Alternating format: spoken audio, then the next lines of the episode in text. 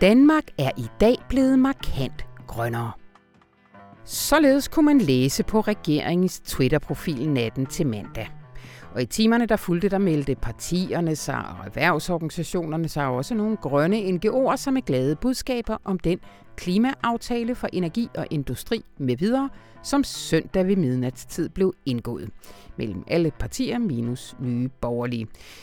Selvfølgelig blev Danmark ikke grønnere mandag, og til trods for, at aftalen faktisk indeholdt nogle vigtige tiltag i den grønne omstilling, så er de CO2-reduktioner, som den lægger op til, meget langt fra tilstrækkeligt. I hvert fald, hvis man har ambition om at leve op til den klimalov, der formulerer målet 70% reduktion af drivhusgasudledning i 2030.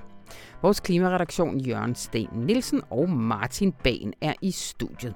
Og mit navn det er Anna von Sperling, og det er jo selvfølgelig radioinformation, du lytter til hvor vi også skal tale om hekse og ikke mindst om frygten for dem, fordi i næste uge der åbner Danmarks første heksemuseum i Ribe.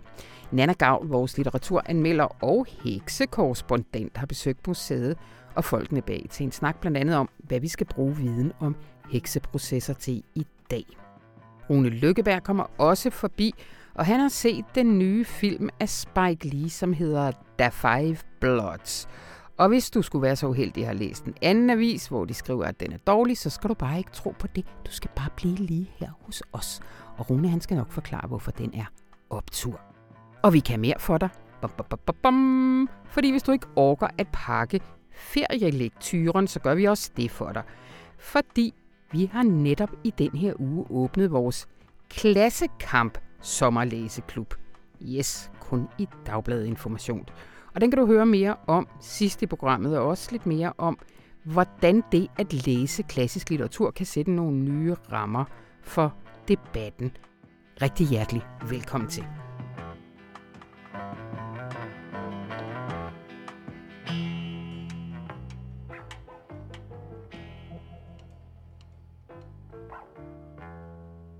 Natten til mandag kom den længe ventede klimaaftale i hus. Et vigtigt skridt, men for at komme i mål, skal politikerne nu præstere noget nær det umulige, lød den forløbige dom i en overskrift her i onsdagsavisen. Og velkommen til vores klimaduo, Martin Ban og Jørgen Sten Nielsen. Hej med jer. Hej. Det er stort det her, og jeg har skulle holde tungen i munden, da jeg skulle forberede det her. Nu ser vi, hvordan det går. Øh, lad os lige starte sådan helt det formelle. Hvad er det for en aftale, Martin, der kom i hus? Jamen, det er en klimaaftale, der særligt tager fat i de sektorer, der handler om industri og energiområdet. Øh, I forrige uge, tror jeg det var, der landede politikerne en klimaaftale på det, der hedder affaldsområdet, altså det her med sortering og mindre affaldsforbrænding, og i den her omgang var det så inden for industri- og energiområdet, altså el og varme øh, og, øh, og industriens øh, CO2-udledninger. Og samtidig, lidt som en joker i den her aftale, øh, kom politikerne også med en såkaldt øh, principbeslutning, altså en hensigtserklæring om, at vi lave en grøn skattereform med en CO2-afgift senere på året. Ja, den vender vi lidt tilbage til, hvad vi skal forvente af den. Jeg skal lige helt... Øh, hvad, hvad, blev det et bred, en, en bred aftale? Det blev en meget bred aftale. Alle Folketingets partier, for uden nye borgerlige, står med i aftalen. Ja. Men Jørgen, lad os lige starte med det positive. Hvad vil du fremhæve af sådan helt konkrete ting, der kommer ud af den her aftale? Det, der lægges meget vægt på, det er at man vil etablere to såkaldte energiøer. Øh, den ene skal placeres i Nordsøen, og den anden bliver Bornholm. Øh, og de skal tilknyttes eller være basis for en masse nye øh, vindmøller og også produktion af grønt brændstof i, i fremtiden. Det er i hvert fald som politikerne ser det et meget vigtigt nyt initiativ.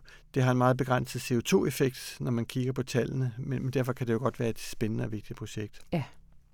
Et andet punkt er, at man på en række punkter afsætter penge til ting, der peger i den rigtige retning. Flere penge til øh, energibesparelser, øh, flere penge til udfasning af olie- og gasfyr i de private øh, husstande, øh, flere penge til øh, grøn øh, gas, biogas øh, og den slags. Så, så der er mange penge på vej til noget af det, der, der virker.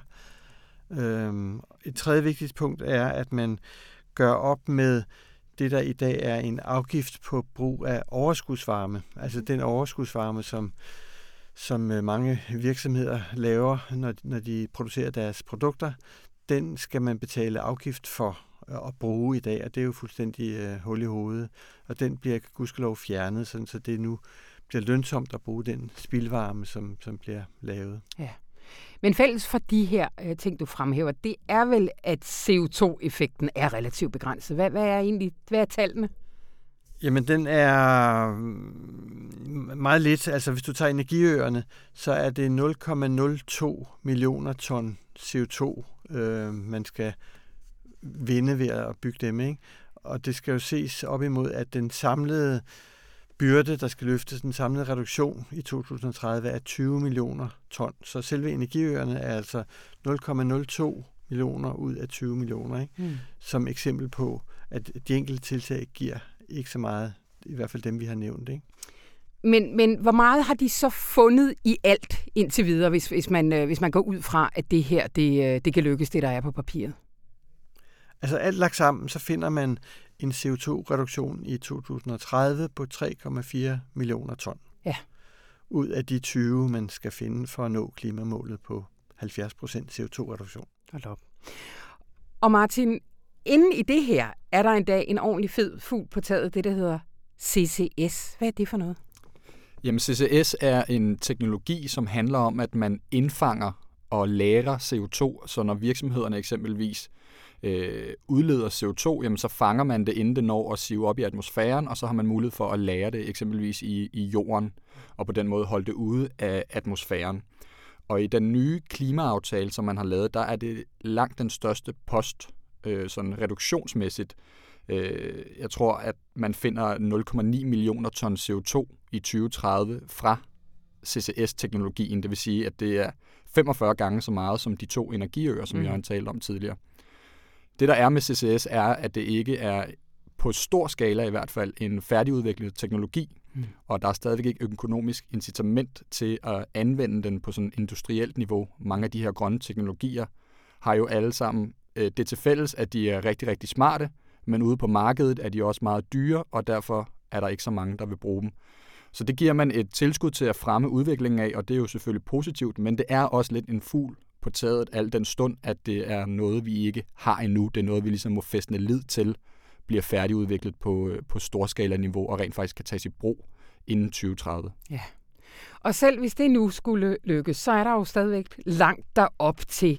Jørgen, I fremhæver øh, tre områder, hvor, når politikerne skal mødes igen her efter sommer, man skal sætte ind. Hvad, ja. hvad er det? Ja, det man skal finde, det er jo så 20 millioner tons minus 3,4, det vil sige 16,6 millioner ton. Og der er sådan to håndfaste sektorer tilbage, hvor man kan gå ud og finde noget. Det er landbruget, og det er transportsektoren. Og så har man sådan lidt overordnet principbeslutning om at indføre en CO2-afgift via en grøn skattereform, som vil virke, hvis den ellers bliver god nok, virke på alle områder. Ikke? Øhm, give et incitament til at udlede mindre CO2 på alle områder helt afhængig af, hvor høj en afgift man kan blive politisk enige om. Ja. Men, men, men de to erhvervssektorer, der skal levere rigtig meget, det er altså landbruget og transporten.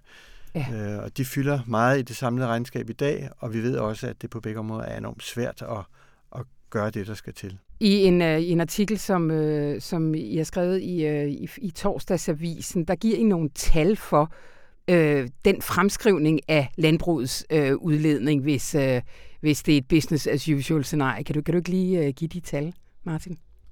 Jo, altså hvis man sådan dykker ned i Energistyrelsens forskellige opgørelser over udledninger i landet, Energistyrelsen, som jo er vores myndighed på området, så tegner der sig et billede af, at de to sektorer, altså landbrug og transport, i 2030 vil være ansvarlige for henholdsvis øh, 32 og 25 procent af de samlede danske udledninger, og det er altså uden nye politiske tiltag. Det, man taler om sådan et frozen policy-scenarie, hvor at hvis der ikke bliver sat yderligere ind her, jamen så vil billedet se sådan ud.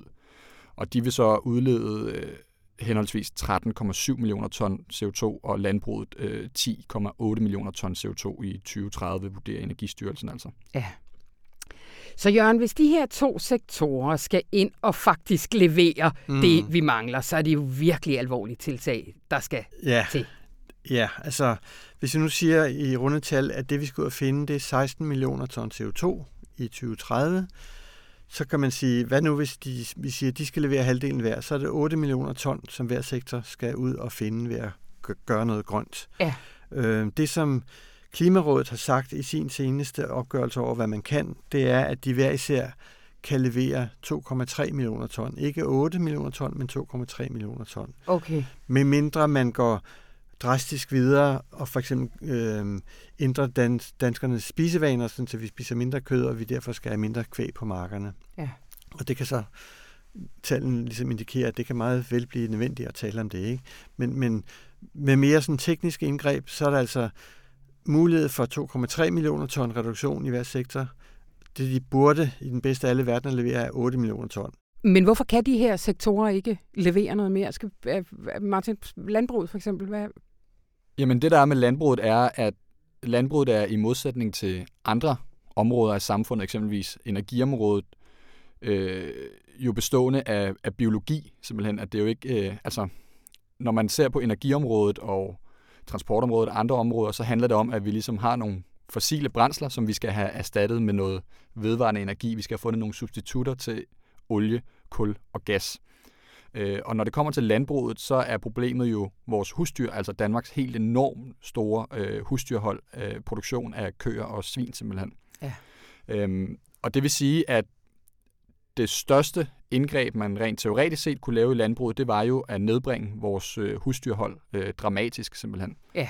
Men det har øh, regeringen jo afvist, fordi man har den her frygt for, at det vil simpelthen blot vil skubbe øh, produktionen af køer og svin til udlandet, øh, og dermed også udledningerne til udlandet, og så er det globale klima jo, jo lige vidt. Mm. Øh, så det er rigtig, rigtig svært at lave indgreb i landbruget. Der er nogle forskellige små knapper, man kan skrue på inden for fodersammensætning og bedre staldsystemer og biogasanlæg osv. Men sådan ja.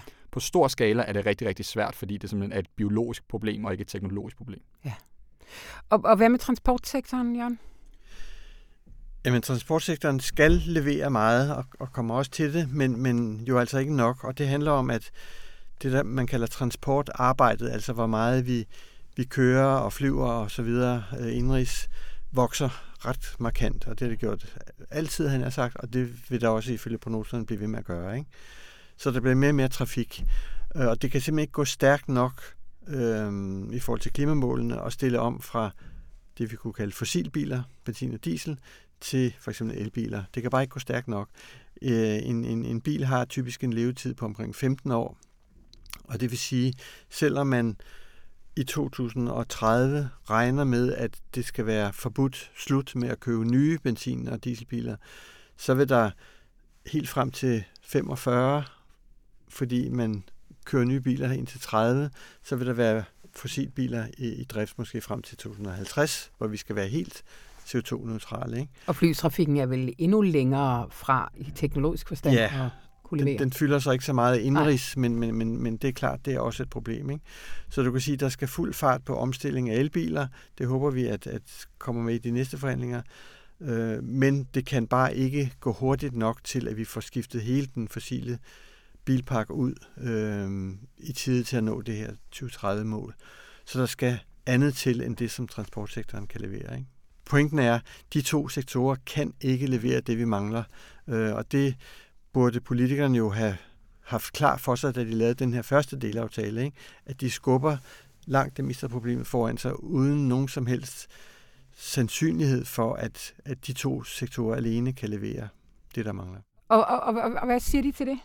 Det er jo ikke noget svært regnestykke. Vi taler jo ikke øh, om, øh, om nogle få procent. Det, det, er jo, det er jo ret betydeligt. Jamen, jeg tror, der er flere, øh, jeg tror, der er flere ting i det fra politisk side. Altså et er, at man jo nu har lavet en aftale på energi- og industriområdet, som peger frem mod 2030, men det betyder jo ikke, at man ikke kan genbesøge den aftale om nogle år og ligesom stramme yderligere op på reduktioner rundt omkring i, øh, i de her sektorer. Øh, og noget andet er den her øh, CO2-afgift, vi har talt lidt om, som skal forhandles øh, senere på efteråret, øh, den kan jo vise sig at blive lidt en joker ja. i hele klimapolitikken, fordi at hvis man indfører en høj øh, afgift på drivhusgasser, som gælder alle brancher og går på tværs af hele samfundet, så vil det, ifølge mange eksperter i hvert fald, mm. være med til at skubbe på klimapolitikken i alle områder af samfundet. Altså det vil ligesom booste alle, redu- øh, alle reduktioner og være med til at fremme en, en, en grøn udvikling. Øh, fordi at, at både virksomheder og borgere vil ligesom få incitament til at skrue ned for en sort adfærd, og i stedet skrue op for en grønnere adfærd. Ja. Men hvad, hvad er det politisk sandsynlige i forhold til en så effektfuld skattereform? Altså, der er i hvert fald lagt op til et enormt slagsmål om det, ikke? Og man kan jo, man kunne have visse partier mistænkt for at være gået med i det her forlig, for at kunne sikre, at afgiften ikke bliver for høj, ja. og varetage det, som man kunne kalde dansk industris interesse. De har jo hele tiden været imod en, en høj CO2-afgift. Du skriver, Jørgen, at, at det her det også afspejler et stykke politisk hastearbejde efter en alt for lang, øh, en alt for lang indflyvning. Ja, det er jo sådan lidt øh, underligt, fordi vi er jo mange, der har sagt i et år nu, nu må de altså komme i gang med de her forhandlinger. Ikke?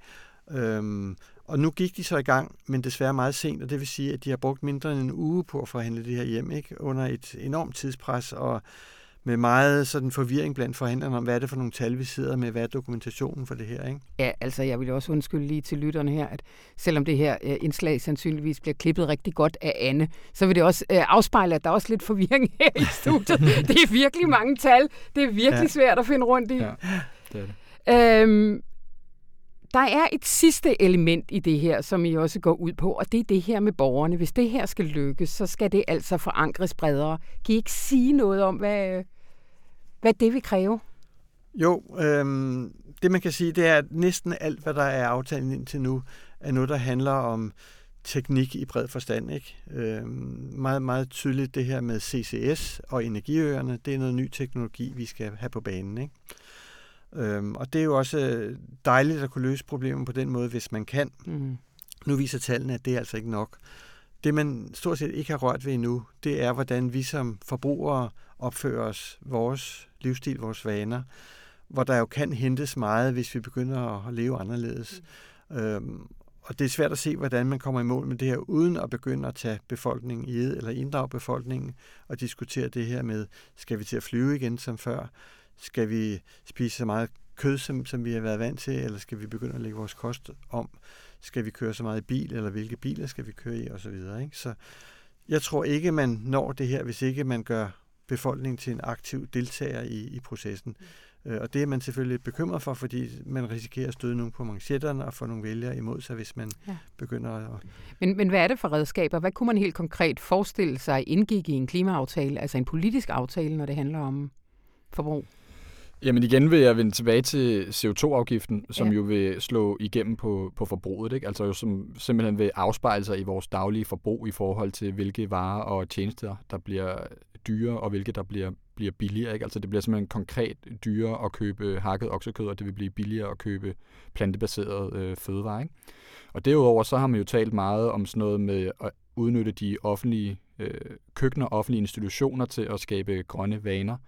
Øh, det er jo noget af det, som særligt nogle af de øh, rødgrønne partier har talt for. Øh, at gøre brug af, at man på den måde ligesom i godsøjen øh, opdrager mm. øh, øh, øh, børn og unge i institutioner til at have et, øh, et grønnere, øh, en grønnere livsstil. Ikke? Og så har vi jo vores lille kæphest her, som er det grønne borgerting. Det er jo ja, også der, der skal hentes de her slags inspirationer, ikke? Jo, for, for det handler nemlig om også at få borgerne til at være en del af samtalen om det her, ikke? Og, og del af beslutningerne, kan man sige, ikke? Og der er jo truffet beslutning om, at der skal laves et borgerting, 100 personer, som skal sidde måske på Christiansborg og diskutere, hvad man kan gøre. Ikke? Desværre er det jo blevet stærkt forsinket af coronapandemien, og det betyder jo, at, at borgerne, når de sætter sig ned, de her 100 mennesker, jo kommer lidt på bagkant af i hvert fald nogle beslutninger. Vi har mm. fået den første delaftale, uden at borgerne har været med. Ikke? Mm. Øhm, men det andet, man kan sige, det er, at et borger, borgerting er en fin ting, men 100 borgere er jo ikke det samme som en bred borgerinddragelse, eller at, at det bliver et, sådan et nationalt samlingsprojekt. Så, så det vi har talt for, det er jo at lave lokale borgerråd, altså, eller andre øh, tiltag, en grøn fond, hvad ved jeg, som lokalt kan inddrage folk i at finde lokale løsninger og tale om deres livsstil og sådan noget. Ikke? Og ja. det er forløbig ret langt fra at være på lystavlen hos forhandlerne, fornemmer man. Ja. Jeg tror også, der ligger noget, noget retorik i det fra politisk side i forhold til, at, at man særligt fra regeringens side jo stadig taler om det her med, at den grønne omstilling ikke må, må øh, sådan koste noget i livskvalitet for, øh, for borgerne. Ikke? Altså at, at, at der skal stadig være råd til at kunne lave de samme fødevarer, der skal stadig være råd til at kunne øh, tage på ferie osv. Vi skal stadig kunne leve det liv, vi har før, og det er ligesom strukturelle forandringer i erhvervslivet, der gør, at vi skal reducere. Ikke? Altså, så der ligger også noget sådan retorisk i at og vende den om. fixes. Ja, og teknologiske fix. Ikke? Ja. Der ligger også noget retorisk i at vende den om måske, Ja. og så sige, jamen venner, vi skal i gang med det her. Altså, øh, I skal køre mindre i bil, I skal øh, skrue ned for, øh, for kødforbruget, og I skal skrue ned for antallet af årlige flyrejser eksempelvis. Ikke? Mm. Som jo så klasser noget med den øh, retorik, der er lige nu med, I skal ud og have gang i de økonomiske hjul. Det er vel, øh, Ja. det, man må vel også se den her aftale lidt i lyset af den ændrede økonomiske situation, som coronakrisen har skabt. Klart. Det fremgår jo meget tydeligt af det, man siger om den her CO2-afgift, som man, man jo altså har truffet principbeslutning om at indføre, men så har man en lang liste af ting, som den ikke må genere, ikke? Altså, som, altså man får lyst til at læse det op, fordi det giver sådan en fornemmelse af... Jamen gør at, det. Det ups, slutter vi af med. Take it away, Jørgen. Der står, at afgiften skal indføres under hensyntagen til bæredygtig erhvervsudvikling og dansk konkurrencekraft, sunde offentlige finanser og beskæftigelse, et stærkt velfærdssamfund, sammenhængskraften og social balance og dermed reelle CO2-reduktioner og uden samlet tab af arbejdspladser til udlandet.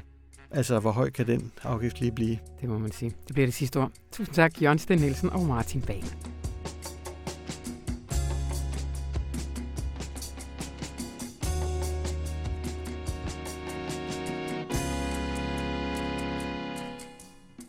Tirsdag den 30. juni, der åbner Heks udråbstegn Museum of Witch Hunts. Det er Danmarks første heksemuseum, og det ligger naturligvis i Ribe.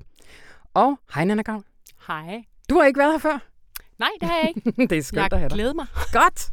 Øh, du er litteraturanmelder og klummeskribent og, kan vi ikke sige, fagmedarbejder ud af heksekunst. Jo, jeg kalder det øh, heksekorrespondent. Heksekorrespondent, mm. Endnu bedre. Ja. Øh, du har fået lov til at besøge museet. Vi skal sige, at det er før de rigtige er åbne. Ja. De væltede rundt med ting og sager Lige om præcis. ørerne på jer. Lige præcis. Øh, nu sagde jeg lidt for indforstået, uprofessionelt indforstået i starten, at det naturligvis ligger i Ribe. Ja. Hvorfor er det naturligt? Jamen, altså, Ribe er nok det nærmeste, vi kommer på en rigtig hekseby i Danmark. Ja. Øhm, altså historisk set har der været ret mange hekseprocesser der, og så er der simpelthen det, at Danmarks bedst kendte heks, Maren Splids, øh, kom fra Ribe og blev henrettet i Ribe på Galjebakken. Ja. Øhm, og det kan vi vende tilbage til. Det var en særlig proces, som der også var rigtig mange vidnesbyrd om, så det er simpelthen en, der har været, der har simpelthen været flere kilder på Maren Splid, og derfor kan man sige, har der også været skrevet mere om hende. Ja. ja. Hvad er det for et museum? Jamen, altså, det er jo et museum, som man kan sige, det er et historisk øh, museum, der baserer sig på, på forskning omkring hekseprocesserne. Øhm, og man tager især udgangspunkt i de danske processer, men man ser jo ligesom også på de, kan man sige, europæiske tanker og idéer og rationaler, der har ligesom bragt os hen til de her hekseprocesser. Det er nogle ting, man ikke rigtig kan, kan man sige, isolere i Danmark. Det er ligesom en del af en større ting, ikke? Ja. Ja. Det, det er Moskov, øh, i samarbejde med Moskov? Det er i samarbejde med nogle udstillere, øh, dem der opbygger udstillinger fra Moskov. Ja, Okay. lige præcis. Hvad har været processen bag det? Kan det hvad, hvad er historien? Øhm, jamen, jeg tror, at man ligesom, det har, ikke, det har ikke gået for sig i så lang tid. Jeg tror, det er fire år, de har arbejdet på det, og det er faktisk kun inden for de seneste sådan to år, to-tre år, det virkelig har taget fart. Ja. Ja. Du taler med øh, museumsinspektøren Ja. og øh, to forskere, der er tilknyttet. De hedder Lulu Anne Hansen, hedder Ja. museumsinspektøren, og Marie Østerby, Elleby og Louise Havberg Lindgaard. Ja. Øh, det her med, at der er forskere tilknyttet, hvad, Ja. hvor, hvorfor? Ja, altså det har jo så været øh, en essentiel del for dem, fordi hele det her øh, heksefelt, ved jeg også, jeg har beskæftiget mig en del med både moderne og ældre hekseri, øh, men, men også simpelthen i historisk sammenhæng, øh, der har man ikke øh, rigtig ville røre så meget ved hekseprocesserne, fordi man har opfattet det som useriøst. Ja. Ja. Altså useriøst, du, du spørger os her ja. i artiklen, ja. så siger du, useriøst, det kostede ja. øh, Ja. 40.000 mennesker blev Ja. Europa smidt på bålet. Ja, præcis. Hvordan kan det være Præcis. en fodnote? Ja, men altså det er, øh, som, øh, som direktøren der forklarer Lulu, siger hun, det er simpelthen fordi, der er så meget øh, overtro øh, og magi involveret i de her ting. Øh, og det er simpelthen, det bliver betragtet som ufornuftigt og for, øh, for irrationelt, og, og for noget, man ligesom er kommet videre fra. Øh, og, og det er sådan, det, der er mange, der har ligesom øh, berøringsangst over for sådan nogle ting. Men det er lidt mærkeligt, når det Ja. ligesom er, kan man sige, flettet så meget sammen med myrderier af utrolig mange mennesker, ikke? Igennem, altså over hele Europa. Ja. Ja. Og altså, jeg vil da også sige, hvis jeg går tilbage til mine historietimer ja. Ja. i øh, folkeskolen, så var det Ja. da et af de tidspunkter, jeg vågnede. Ja, lige præcis. Altså, det, ja, men det, det er jo også en ja, måde at, tænker jeg, at fortælle religionshistorie, kvindehistorie. Præcis, det er det muligt. nemlig. Ja. Det er det nemlig. Ja, så det er meget mærkeligt. Men altså, det virker som om, at der er kommet opblødning inden for feltet, især fra 90'erne og frem. Ikke? Ja. Øh, og, og de andre to forskere, som der også er der på museet, de, øh, de laver simpelthen også ny forskning. Øh, blandt andet er det sådan, at øh, det faktisk er hver fjerde øh, heks, der blev brændt på bålet i Europa, var faktisk en mand. Ja. Og den historie hører man jo heller ikke særlig tit. Øh, og det er noget, de forsker i, hvem de var, de der mænd, som også blev brændt på bålet, for eksempel et nyt forskningsprojekt. Ikke? Så Ja. ja. der er rigtig mange ting, man stadigvæk faktisk kan, kan dykke ned i, fordi det simpelthen ikke har været så kom få at beskæftige sig med. Så det er lidt underbelyst, rent forskningsmæssigt. Nå, interessant. Hvad, kan man sige noget om, hvad er det for en historie, de primært vil fortælle? Ja, men øh, altså, de vil gerne fortælle den her historie om, hvad kan man sige, især tankerne bag, hvad det er, der ligesom øh, fører til hekseprocesserne. Øh, og der tror jeg gr- grundlæggende øh, arbejder de med frygten. Ja. At det ligesom er frygten øh, i samfundet, der ligesom skaber den her mere eller mindre øh, epidemiske tilstand, øh, hvor folk angiver hinanden, øh, og, og hvor heksene ultimativt bliver brændt på bålet. Ja. Øh, hvad det simpelthen er, der fører til det. Og der er jo flere forskellige ting, der fører til det, kan man sige. Ikke? For det første er vi så i en samtid, hvor, hvor man er meget presset. Øh, sådan helt øh, konkret, så er der pest mange steder, øh, og der er krig. Nu siger og... du samtidig. Hvor- Hvornår? Ja, samtidig. Jamen, med, altså, hvornår- Ja, men det er jo det. Altså, det er fordi i Europa, nogle steder starter de tidligere, kan man sige, i hekseprocesserne allerede i, i 1500-tallet, slutningen af 1500-tallet, men i Danmark tager det først rigtig fart fra 1617, Ja. ja. øh, hvor Christian den 4. laver den der berømte forordning mod troldfolk, øh, som, øh, som betyder et skifte, fordi at det simpelthen betyder her, at nu er det forbudt at udøve den her form for magi, som man tidligere har gjort, og man anser det for øh, at samarbejde med djævlen dybest set, hvis man laver også sådan nogle små hyggeritualer derhjemme, som bare kunne gøre, at hønsene måske lagde flere æg eller sådan noget. Ikke? Men ja. det bliver alt sammen forbudt. Ikke? Ja. Øhm, og der kan man sige, udover at man er presset der i samtiden, så sker der netop det her skifte, som øh, den her forordning imod troldfolk er et udtryk for, at man tolker simpelthen øh, magi øh, religiøst. Det gjorde man ikke rigtig tidligere. Der kunne man godt sige, at en kvinde havde nogle kræfter, eller naturen gå hen til den der bæk, og så kan den helbrede din hånd, eller Ja. tage et stykke af det her træ, som har et eller andet, og putte det i lommen, og så får du det bedre. Ja. Øhm, Som de jo også påpeger, mange af de her ting øh, ja. er jo, er jo øh, overlevet til i dag, øh, 7, 9, øh, Ja, 13, lige præcis, øh, on lige præcis. Altså, Ja, ja, de der små- man står sikkert med sit, dine børn, gør du sikkert også med dine dreng og kaster sådan en mønt i, øh, over skulderen, når man er ved, ved sådan en, hvad hedder det, en fontæne, eller sådan Ja. mange af de der ting, som er lidt hyggelige, og så siger man, så kan man Ja. ja. ønske, eller lidt forskelligt, ikke? Øhm, og, øh, og det, er simpelthen, det bliver simpelthen koblet sammen øh, med djævlen, kan man sige. Ikke? Man siger, at det hele har ligesom... Der er ikke nogen, der besidder sådan nogle vældige kræfter i sig selv. Det bliver nærmest blasfemisk at tænke på den måde. Mm. Øh, så derfor så må det være djævlen, der er på spil. Og så er det klart, så, så, så går det galt. Det skal man Mm. slå hårdt ned på. Ikke? Og Christian den 4. spiller selvfølgelig ja. en central rolle Ja, i det her, men ja. hvad er det for nogle samfundsmæssige forandringsprocesser, der ligesom Ja. skubber til den øh, hvad skal man sige, religiøse tolkning af... Jamen det er simpelthen det er nogle øh, teologer, øh, overordnet set øh, forskellige steder i Europa, både nogle protestantiske og nogle katolske. Øh, der er også det der med, at kan man sige, at Danmark jo overgår til protestantismen, mm. og øh, protestanterne, de er simpelthen, øh, altså vi er jo mere minimalistiske i Danmark, gider ikke det der pis der. altså den katolske kirke, den har lidt mere svung, ikke? Ja. Der, er, der er det tilladt med alt muligt røgelse og lys og røg, der vælter ud, og der har de faktisk sådan mere, kan man sige, indarbejdet den der rituelle Ja. praksis. Og det har, det har, katol- eller undskyld, det har protestantismen ikke på samme måde. Så derfor bliver det mere barskt, kan man sige, Ja.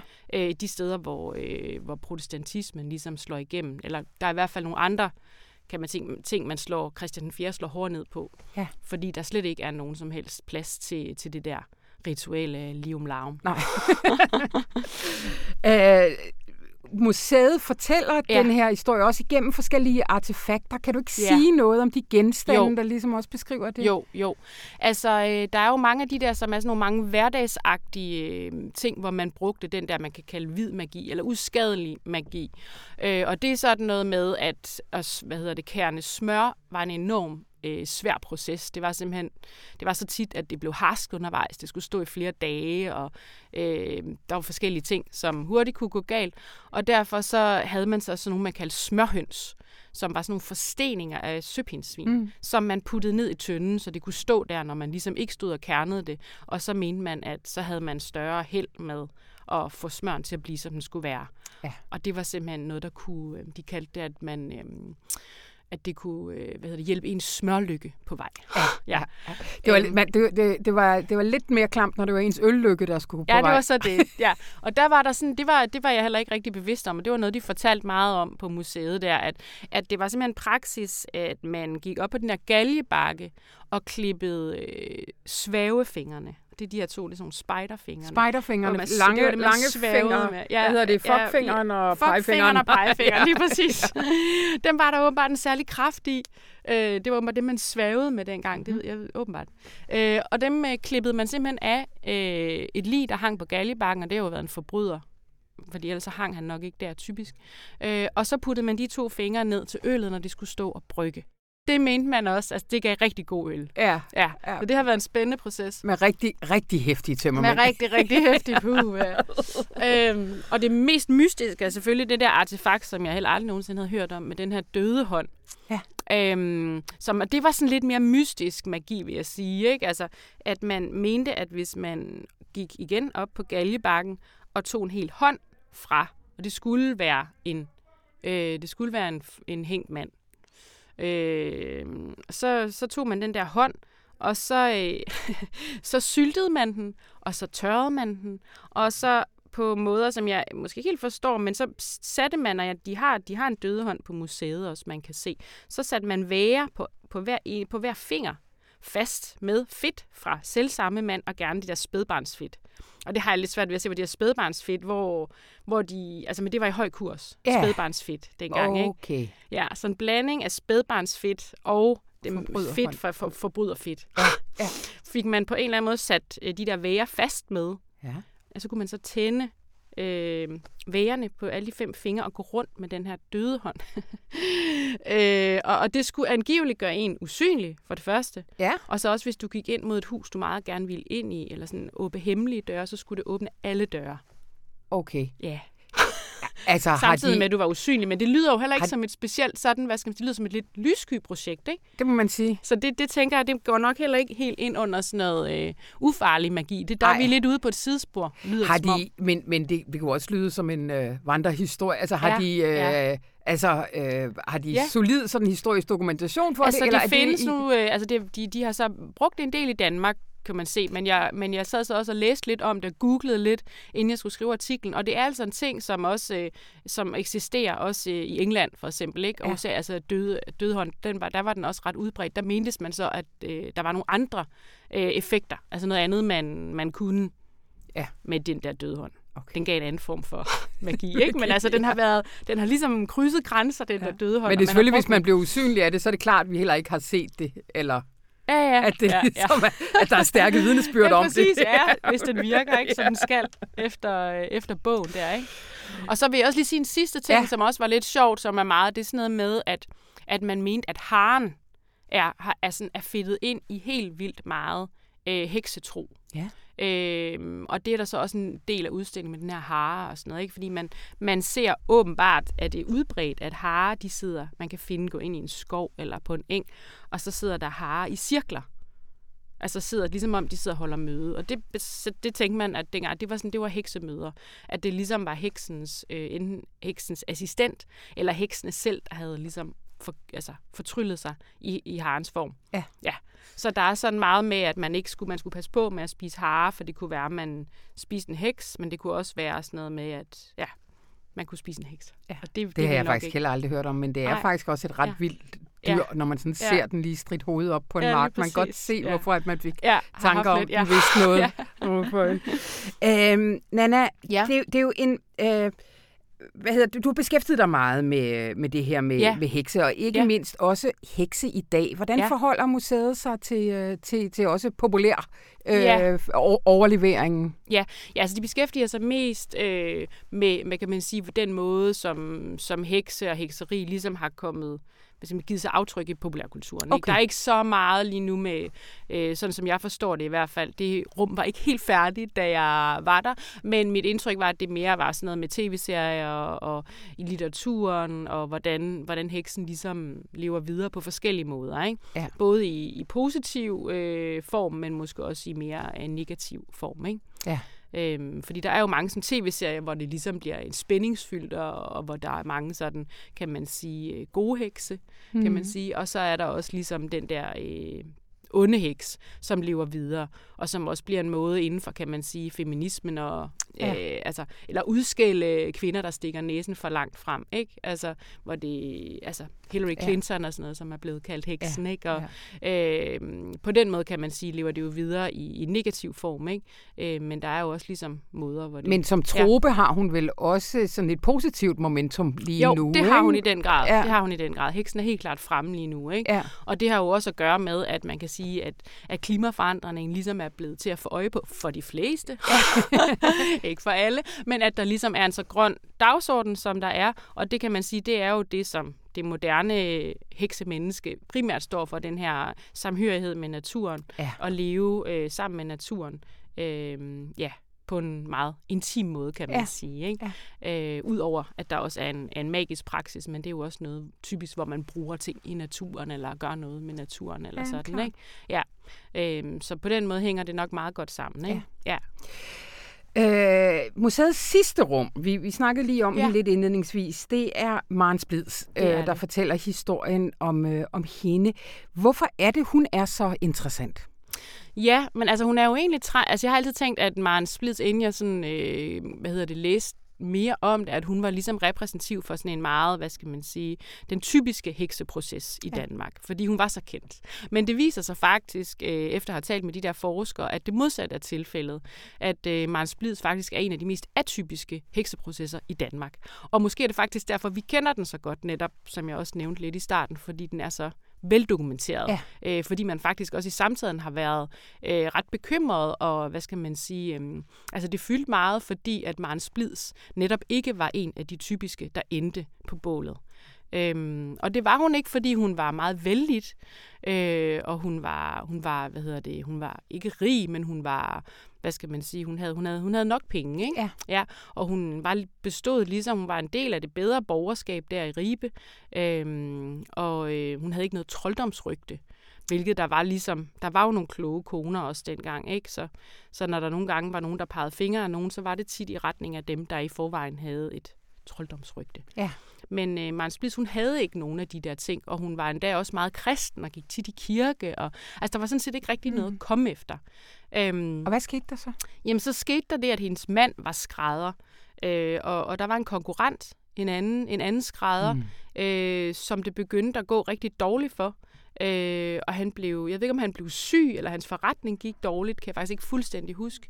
Øh, men, men han kom i tanke om, at for 13 år siden havde Maren Splids angiveligt sagt noget meget grimt til ham. Og, øh, og så rullede det faktisk derfra.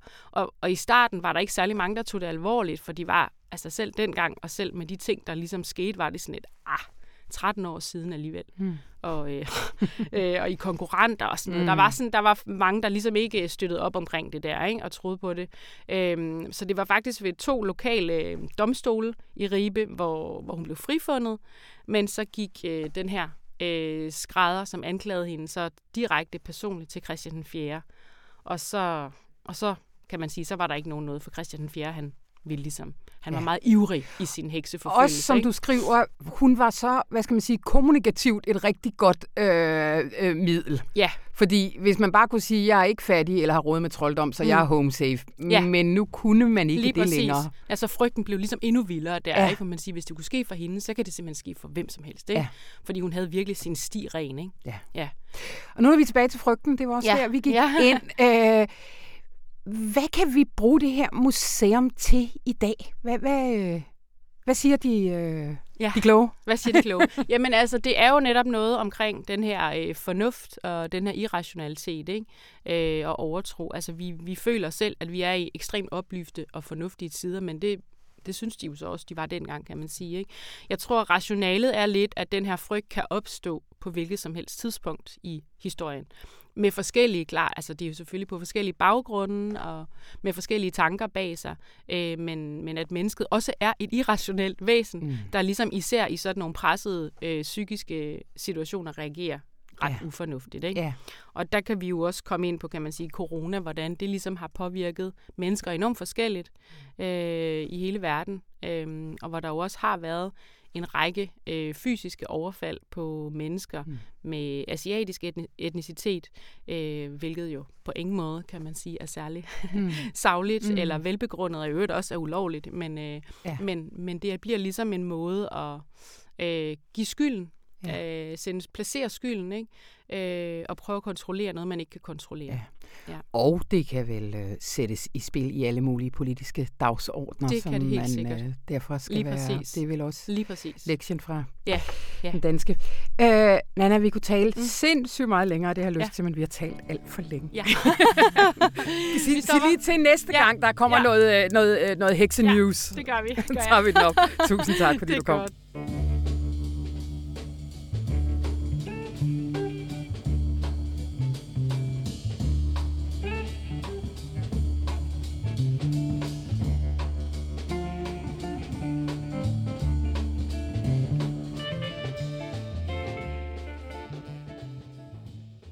Hej Rune. Hej Anna.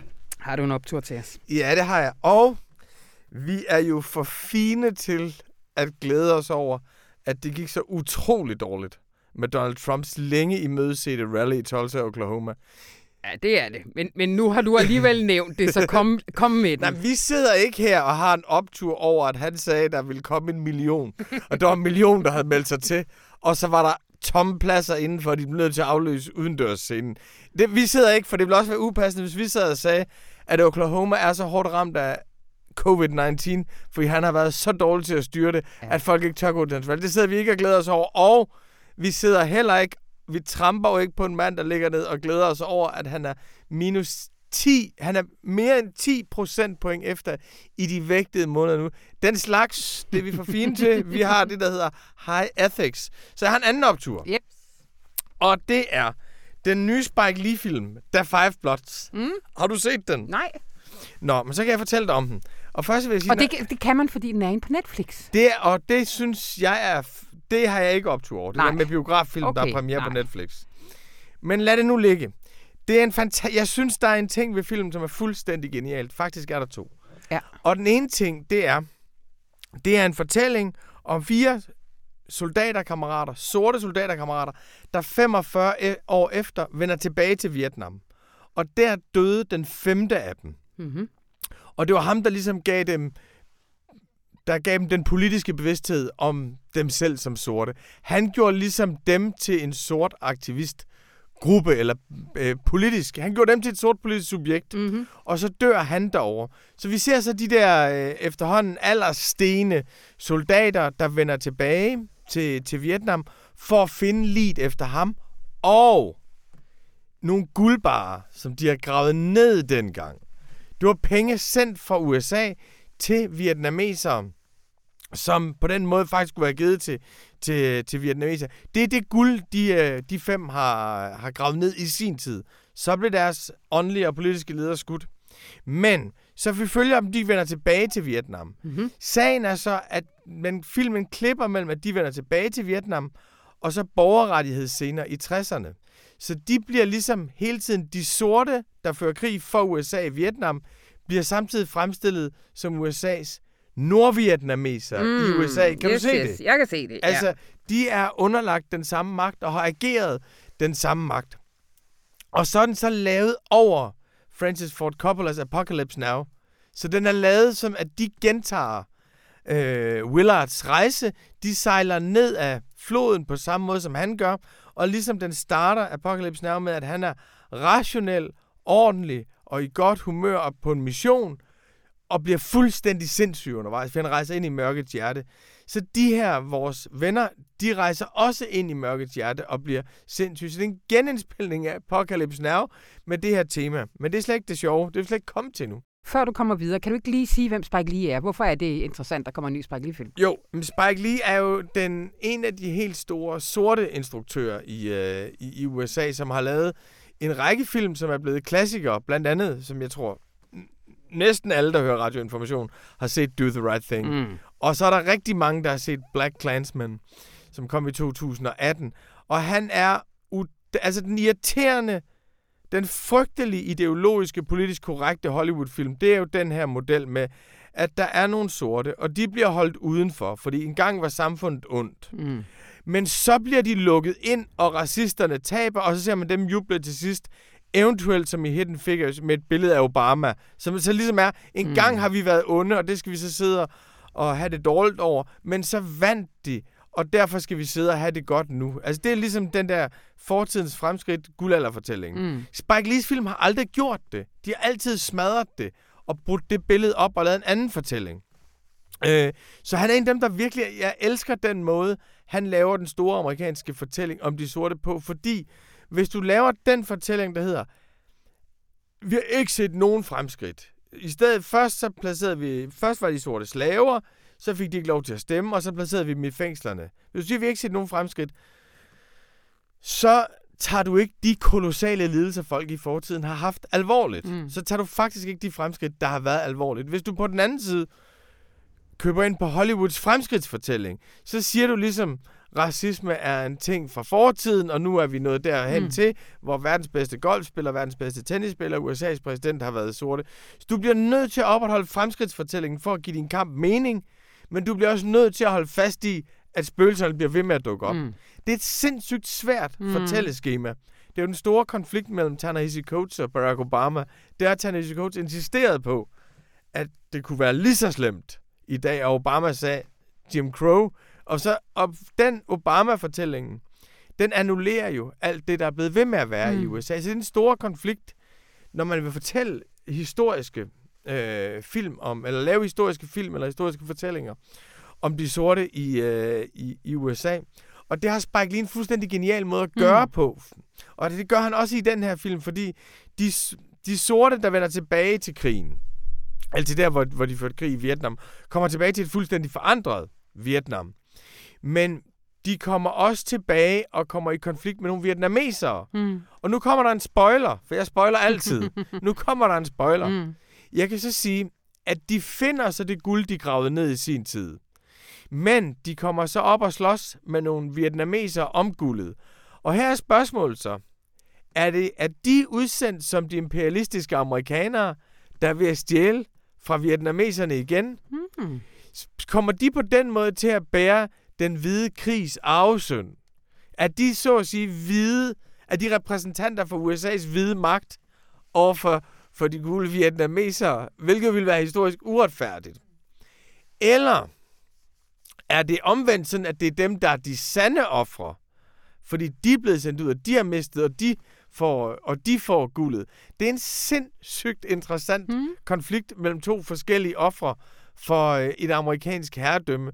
Og jeg kan løfte for her, at det bliver forløst på en måde, så, så når man ser det, tænker man, selvfølgelig var det sådan, det måtte løses. Men man har ikke regnet det ud inden. Mm. Det er en, jeg synes, det er en genial slutning, og jeg synes, at hele den måde, de bliver spillet ud mod hinanden på, er, det er fantastisk godt tænkt.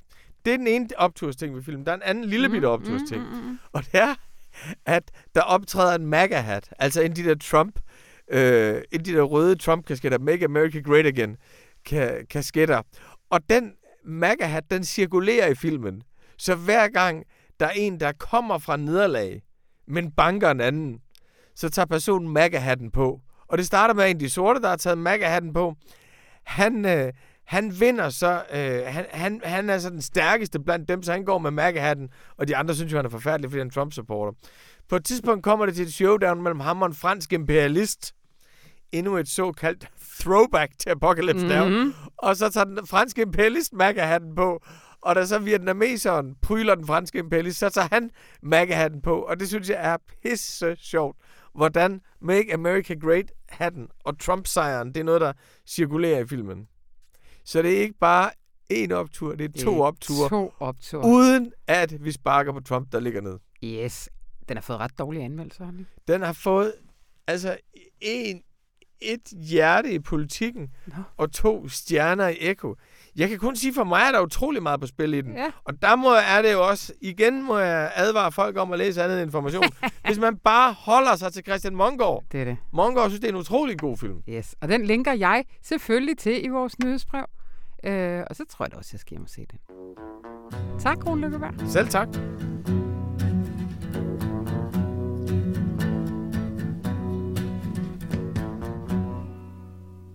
Og det er sådan nogenlunde, hvad vi havde til jer for denne gang. Men lige før jeg slipper jer, så har vi en opfordring til jer. Og den er du kommet med, Bodil Skovgaard Nielsen, journalist op på Kulturen. Fordi vi har sat gang i en læseklub her over sommeren. Hvad er det for en? Det er en læseklub om klassekampen. Mm, det kunne ligne os. Ja, lige præcis. Så det er også øh, passende til sommerlæsningen, at man øh, går ind i de dybe temaer, der hvor det virkelig batter noget. Ja. Så vi har hævet klassikere frem fra skuffen, Mm-hmm. og øh, dem sætter vi så nogle markante stemmer i debatten til at læse. Men øh, hvis man har lyst til at være med derude, så øh, har vi faktisk også sat gang i, at man selv kan købe dem og øh, ja, læse med. Ja. Hvad er det for nogen? Det er Stolthed og Fordom mm. af. Jane Austen. Øhm, så er det Vredens Druer af John Steinbeck. Så er det også Den Store Gatsby af F. Scott Fitzgerald. Og så er det vores helt egen Christian Bang-Foss med øh, Frank vender hjem. For nu også at føre det op til i dag. Yes, så der er en til uge 29, 30, 31, 32. Lige præcis. Og så kan ungerne passe sig selv. Ja, Det, netop. ej, Frank vender hjem, den er hurtig. Nogle af de andre, det er nogle ordentlige basser, er ikke? Jo, men de er jo gode. Altså, de er jo gode. Jeg har lige øh, læst øh, Stolthed og Fordom, og så tænker man, hvad skal jeg bruge nogle øh, snobbede damer i starten af 1800-tallet til? De kysser jo ikke engang. Det er jo Jane Austen har jo skrevet, jeg ved ikke, hvor mange kærlighedsromaner, og øh, der er jo ikke så meget som et øh, lille kindkys i en eneste af dem. Men hold nu op, altså. Jeg sad og gispede og, og tænkte, nu frier han, nu frier han. Nej, han friede ikke, og var jo helt medrevet. okay. Så de er jo gode, de her bøger. Det er Og- derfor, og de er lige- klassikere. Præcis, og lige netop den, den har I sat debattør, feminist Emma Holten til at diskutere med Bertel Hårder. Bertel Hårder af alle. Hvad, altså, for, for eksempel det interview, altså hvad, hvad kan man få ud af, sådan to meningsmennesker, øh, situated 2020, at læse en gammel bog? Jamen, det der, som... Nu har jeg også lige netop snakket med Bertel Hårder og Emma Holten. Og det, der ligesom sker, når man sætter dem til at læse en gammel bog og siger, nu skal vi altså snakke om klassekamp og ikke mindst kvindekamp mm. i den bog, så er det ligesom, at øh, man kan skære alt det der dagligdags fnider, politik, øh, mini små emner, øh, tidligere pensionslov eller sådan øh, minimumsnormeringer. Mm. Det vi går og sådan, som selvfølgelig er vigtige emner, men det vi går og taler om sådan på bogen og i debatten til daglig, det kan man ligesom træde et skridt væk fra, og så øh, komme ind til der, hvor det virkelig gør ondt. Mm. De store emner, de store linjer. Og øh, det er jo det, de, de gør i, et, øh, i en skøn samtale, de to, Bertel Hårder og Emma Holten, som viser sig ikke at være så langt fra hinanden, som øh, man i første omgang skulle tro. Det er jo kloge mennesker begge to. Det er jo så, kloge øh, mennesker. Ja. Og øh, de snakker om, at øh, i Stolthed og Fordom, hvor de jo er så optaget af dyd, og man må ikke være en, en uren kvinde, og øh, man kan let blive ikke særlig gifteværdig, så snakker de om, at det er jo ikke så langt øh, fra den måde, vi omtaler kvinder og, øh, og unge piger, der får delt nøgenbilleder af sig og hævnporno i dag. Det kan altså også ødelægge en ung kvindes liv. Og Bertel øh, snakker om, hvordan man er en, øh, et feministisk faderideal for sine døtre. Sådan. Øhm, mens Emma Holten, hun mere er på de her unge, øh, Ja. hun bedre kan læse sig selv i de her unge kvinder. Selvfølgelig. Øh, hvad gør man helt konkret, hvis man vil være med? Så gør man det, at man går ind på Informationsforlags side. Mm. Og, øh, Er det egentlig ikke den, der hedder butik? Jo, det er det der i virkeligheden nok. Jeg tror, Øh. der er noget, der hedder butik inde på Ja. Informations hjemmeside, og Ja. der kommer man ind. Det tror jeg, du har fuldstændig ret i. Der går man ind, og så skulle man gerne kunne se de fire værker mm. på forsiden af butikken. Og så kan man simpelthen klikke dem hjem. Hvornår bringer I den første? Det gør vi på fredag. Godt. Her den 26. Og vi starter med Bertel Bertel og Emma Holten. Lige, hvad, hvad for nogle andre navne har I? Hvem har I sat Vi sammen? har Kåre øh, Dybvad, altså mm. boligministeren, og Eva Selsing, den her øh, debattør og skribent i Berlingske. Ja. Så har vi Mogens Lykketoft og Søren Pape Poulsen. Mm-hmm. De skal læse Den Store Gatsby. Og den sidste med Frank vender hjem er øh, lige ude at spacere, men øh, Ja, må ikke vi finder Den et godt nok komme makkerpar. Øh, tusind tak, Bodil. Og her ja. en opfordring. Og det var så helt det, vi havde for denne gang. Mit navn det er Anna von Sperling, og jeg har tilrettelagt det her program, som var klippet af Anne Pilegaard Petersen. Og nu må du have en rigtig god weekend.